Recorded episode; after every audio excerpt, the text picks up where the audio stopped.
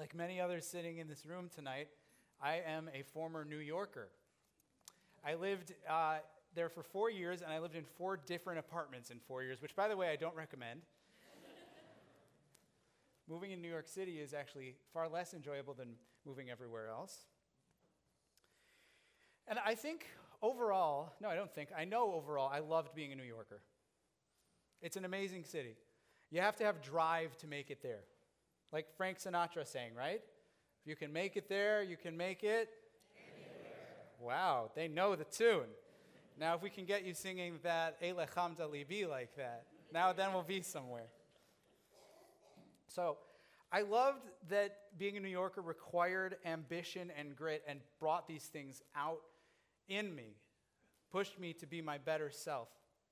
But there are also things that I began to notice about myself as a New Yorker that I liked a lot less. The pace of the city and of my commitments led me to feel rushed, harried all the time.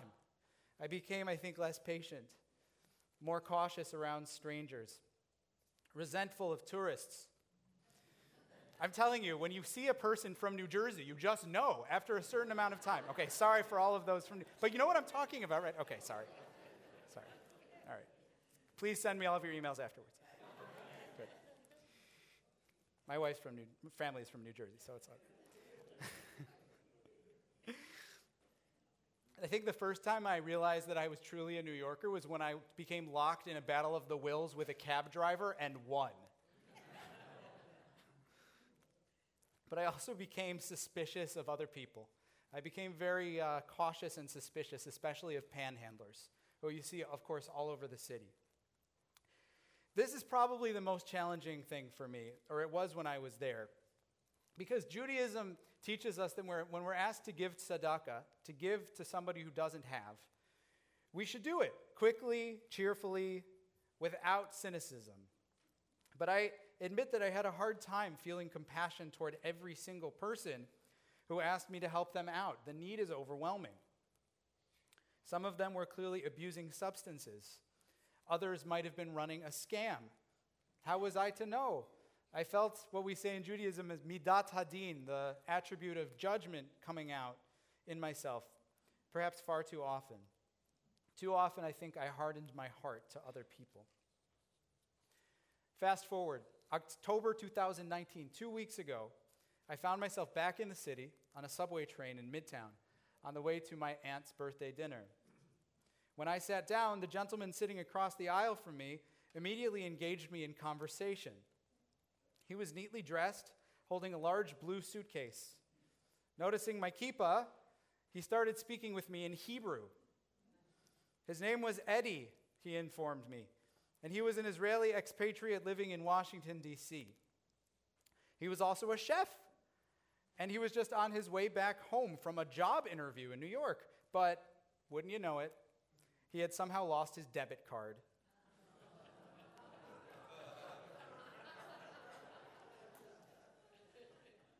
but he said it in Hebrew, so it sounded very convincing.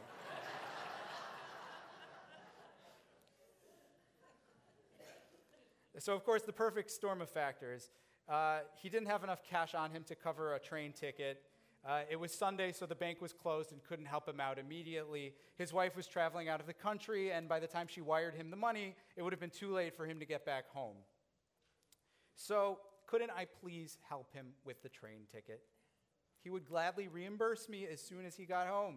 Zelo matana, zelo matana. That's what he said over and over again. It means it's not a gift, this is not tzedakah. You help me, I promise that I'll pay you back. Now, I can't even tell you how many times I have declined similar requests during my years living in New York City. But I admit that I found him honest, and I wanted to help. I asked him about his training. Eddie told me about attending culinary school in Lyon. He told me where he lived in Washington these days, even sharing his address with me. And as it happens, it was an address that was in the neighborhood where I used to live in Washington, D.C., near the National Zoo. And so I said, Oh, 3200 Connecticut Avenue. I know that. Woodley Park is, yeah, right near the zoo, right near the zoo. And so, oh, yeah, it is. So his story really, it all checked out.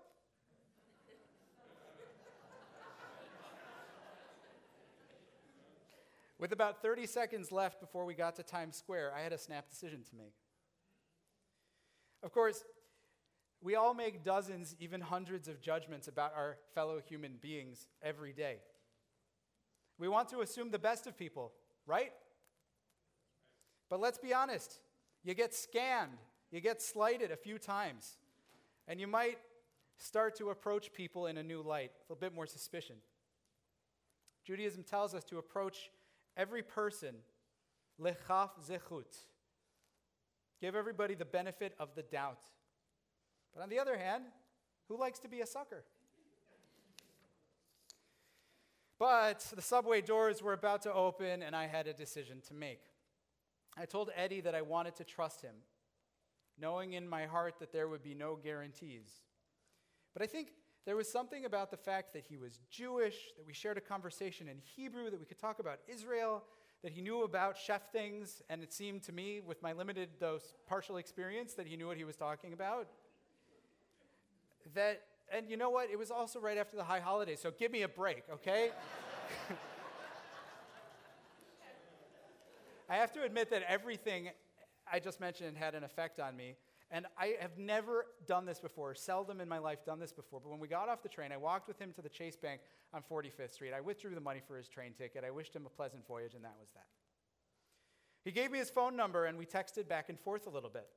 An hour later, I asked, he got to the Rakevet Baseder, did you get to the train okay? Yes, Toda, he said. Chag Sameach, he said over text. Have a happy holiday. That was the last I heard from Eddie. the Torah is deeply concerned with human nature and the makeup of just society. How do we build it? How do we get there? So much so, in fact, that it gives us catastrophic stories of destruction and near destruction as society is challenged and deteriorates and begins to unravel. We are reading one such story this week of Noah and the flood. As children, of course, we learned about the wondrous ark, the animals who come on two by two. If you're Cantor in ECC, the unicorn, the dove with the olive branch announcing the end of the flood, the rainbow, God's promise of peace and safety, that God will never destroy the world again. But the truth is that the story starts in a much darker place. Vayar Adonai ki rabara ata adam ba'aretz. God saw how wicked humanity had become, that their designs were only of evil all the time. Vaynachem Adonai ki asa et ha'adam. And God regretted creating human beings. Just in case the point isn't clear, a few verses later we get a similar preamble again. Vatishachet ha'aretz livnei Elohim vatimalei ha'aretz chamas. The earth became corrupt and filled with violence. And God saw that all living things abandoned their ways. So God destroyed it, decided to destroy the earth. You know the next part of the story. God sends a massive flood that destroys every living thing on earth, save one pair of each animal. A harsh degree, decree, to be sure, particularly in light of the Torah's silence concerning the nature of the transgressions that led us there. Our medieval commentators tackle this problem in many ways. It was theft, some say, violence, sexual immorality. The 12th century commentator David Kimchi, known as the Radak, explains that the negative impulse, the Yetzer Hara, totally overwhelmed the positive impulse, the Yetzer Hatov, such that good deeds and goodwill totally evaporated from the face of the earth. As for God's reaction, our great commentator Rashi from the 11th century elaborates that the further society slipped, the further God's judgment came to dominate the merciful attribute that God has. Eventually, there was no trust, a total breakdown in the relationship, no inclination for change. And so God decided to start the world from scratch. But then there's this curious phrase, which I mentioned a moment ago. Hishchit kol basar et darko, meaning all living things, according to the Torah, abandoned their way. Abandoned their way. What does that even mean? Abraham ibn Ezra, a third medieval commentator, explains. שכל חי לא שמר דרך תולדתו ועיוות הנתיב והנטוע הידוע נכון הוא. All living things abandon their inborn instincts that are known to be good and correct. And Rashi says that this refers to dating. He says humans stopped going out, they stopped getting married, animals stopped procreating. All creation lost interest in perpetuating itself, an undoing of nature, a reversal, if you will. So that's what I want to focus on conceptually. Because although the theories about the what's and the whys that led to the flood differ, our commentators are all agreeing on something critical. The Torah is essentially optimistic about human nature. Sure, there are tons of stories about misbehavior and punishment. But from first principles, starting with Genesis chapter 1, when humans are created in God's image, the expectation is that human beings are good and will do good. The caveat, of course, is that we also have free will. We have a choice. How do we exercise our goodness? Or do we lahashchit et darko? Do we burn the bridges and go a different way? The text is remarkable because it says in response that God actually became sad in God's heart. Vayit atsev al libo. It is not difficult for me to imagine a tormented God crying out to Noah, so upset that humans forsook the promising path on which they first began. I think Stevie Nicks said this best from her own heartbreak, right? You know what I'm going to say.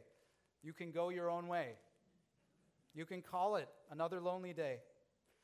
I imagine God on a different scale, to be sure, lamenting the end of this first effort with her words If I could, says God, maybe I would give you my world.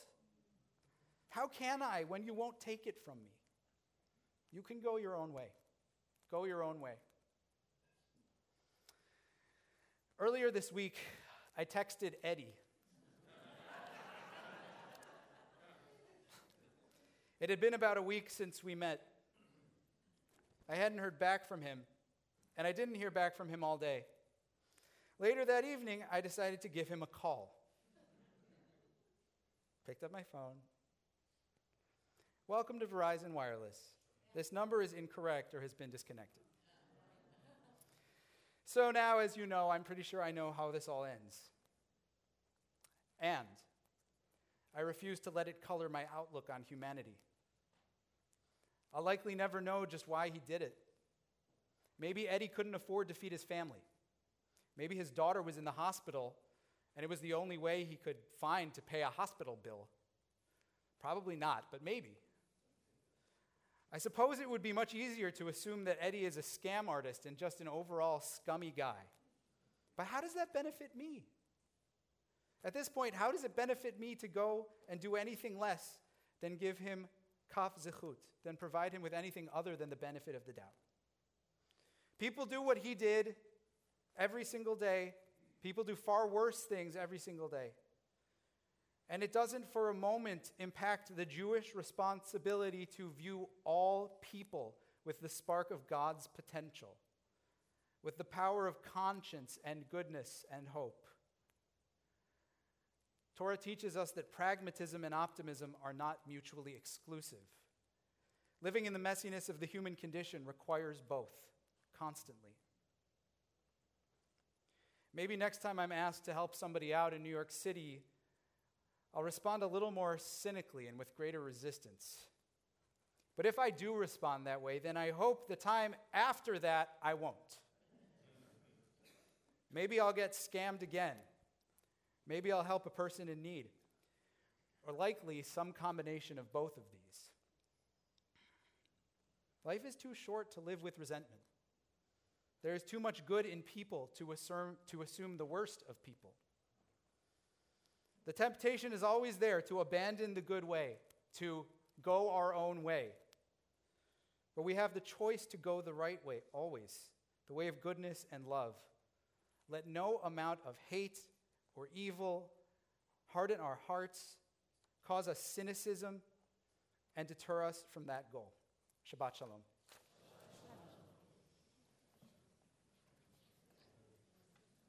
Our service begins to conclude on page 586 with Aleinu. Aleinu, in fact, is about the good news.